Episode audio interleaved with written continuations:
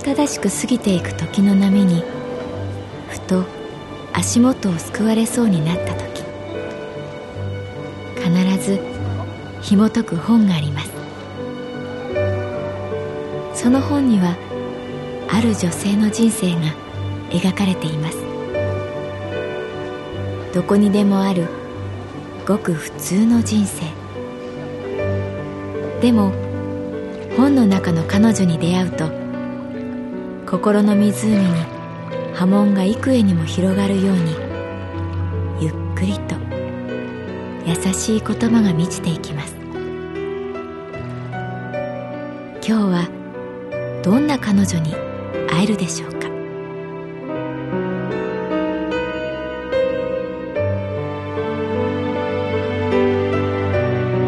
サウンドライブラリー。世界に一つだけの本。朗読は私木村多江がお送りいたします。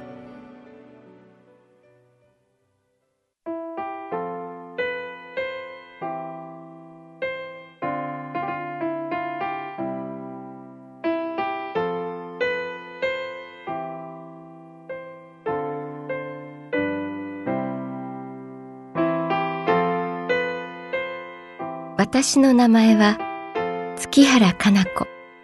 38歳。旅行会社に勤めている。例年通りゴールデンウィークを目まぐるしく働いてやっと休暇をもらえた5月の中旬。私は長崎に行くことにした。大学時代の旅行研究会の顧問岩堀先生が今長崎の大学の教授になっており一度遊びにいらっしゃいと毎年誘ってくださっていたから。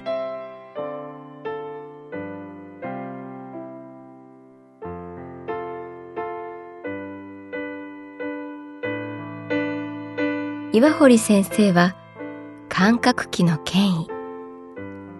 この世の生き物の五感について研究を続けている。人間は視覚と聴覚を使ったコミュニケーションで世界を支配した気になっているが犬の嗅覚牛やナマズの味覚の凄さにはかなわないとか。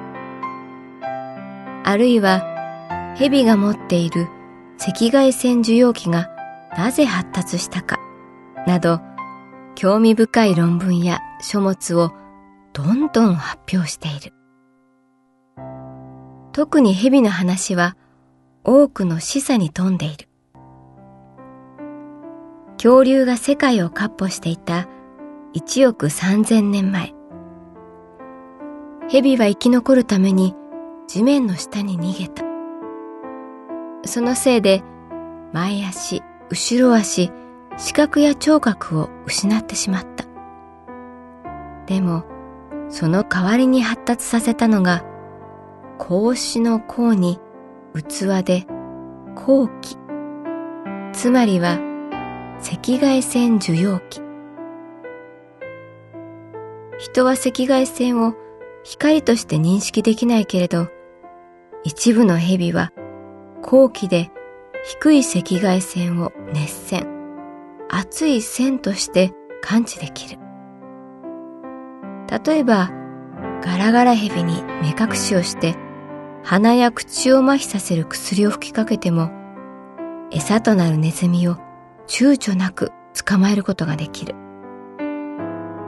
後期は赤外線を感知し生き物の体温を認識することができるのだ。それがどんなにすごいことなのか大学時代に先生から聞いてもよく理解できなかった。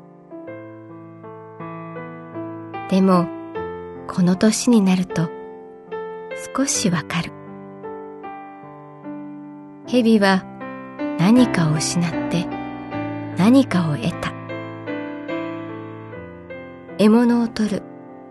その日常的だけれど大切な目的のためには進化せざるを得なかった。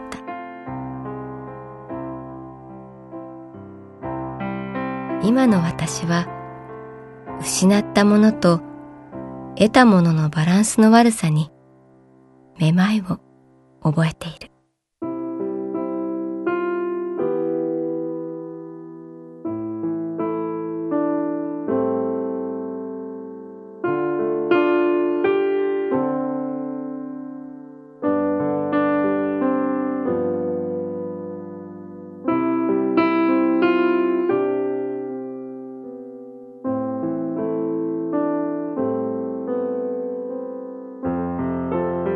リップが咲き誇る花の王国に岩堀先生が立っていた。オランダを模したその町はすっきりと晴れた青空に圧倒的な存在感を醸し出していた。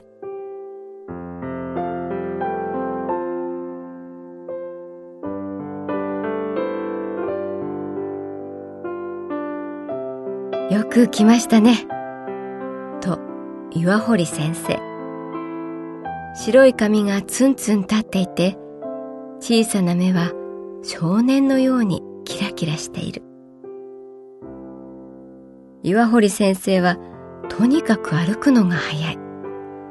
ちょっともたついていると遥か遠くを歩いている。有田に行きましょう。と先生が後ろを振り返りながら言った。最近焼き物にはまっておりまして。と子供が大好きなミニカーについて話すように照れながら私を見た。有田焼についての知識はほとんどない。昔少しだけお茶を習っていた時に陶磁器の本を読んだ程度だ。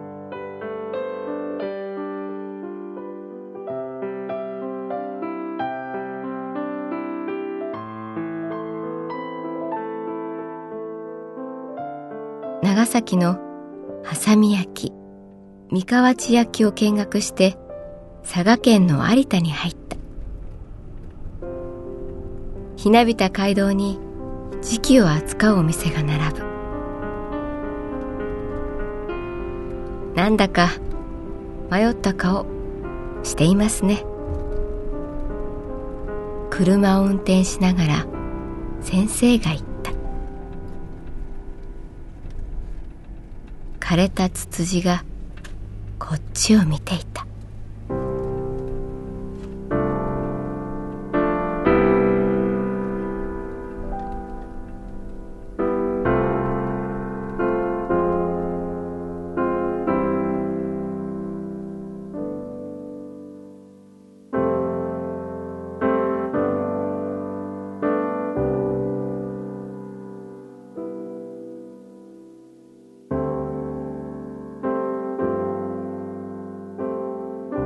体的に何かを迷っていたのではない。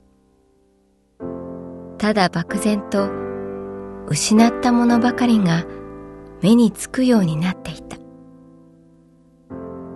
周りの友達は結婚し子供を産んで自分の家族を着実に築いている。もし私に何か起きたら一体誰が私を守ってくれるだろう。私は誰を頼るだろう。ぼんやりとした不安は夜中に増幅し、やがて夢まで侵食する。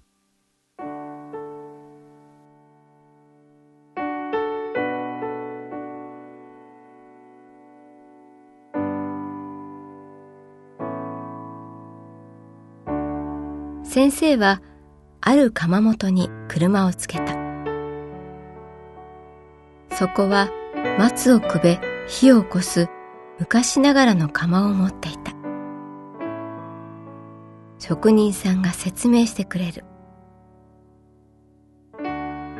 高い温度で焼くから時期は強くなります。1300度。40時間かけてその温度まで高めていきます。その間、火の晩は休めません。このやり方で400年やってきました。小さな穴から火を除き、温度の管理をします。まるで塚作りという鳥みたいですな。と先生が言った。塚作りのオスは秋になると地面を掘り枯れ葉を集め高さ3メートルにも及ぶ塚を作ります。雨が降ると穴の底に溜まった水で枯れ葉は腐り熱を発し塚は温められます。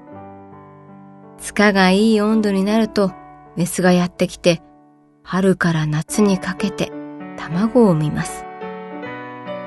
オスは卵が孵化するまでの長い間、くちばしを塚に突っ込み、温度を測ります。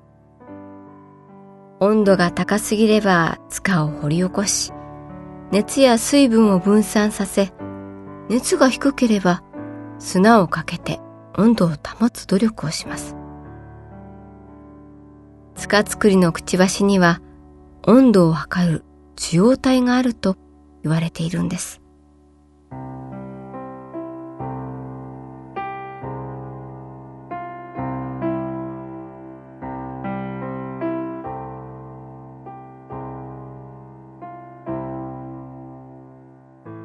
窯元の職人さんは返事に困っていた。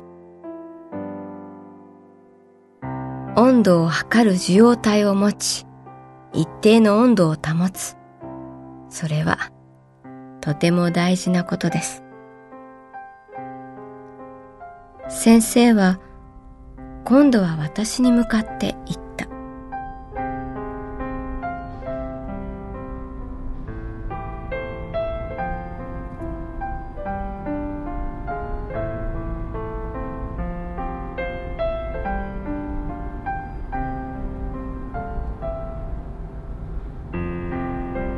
た。様々な時期に触れた帰りの車の中で先生はこう言った。月原さん私は思います。心の温度も時々測ってやるべきではないかと。上がりすぎても下がりすぎても時に時期は壊れてしまいます。温度を測るくちばし。実はみんな持っているんですよ。塚作りのくちばし。と私は小さく言った。はい、そうです。と先生は笑った。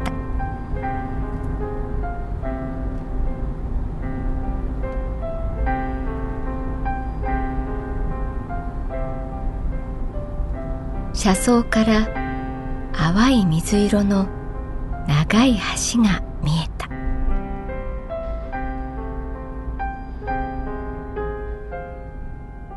車はまっすぐ躊躇なく橋を渡った。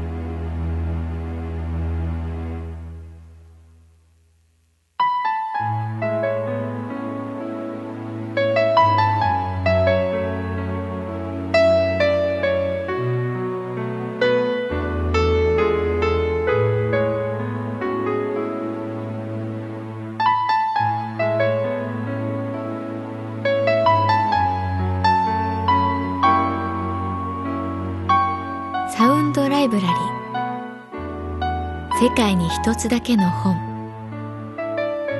作構成北坂雅人。朗読は私木村多江でお送りいたしました。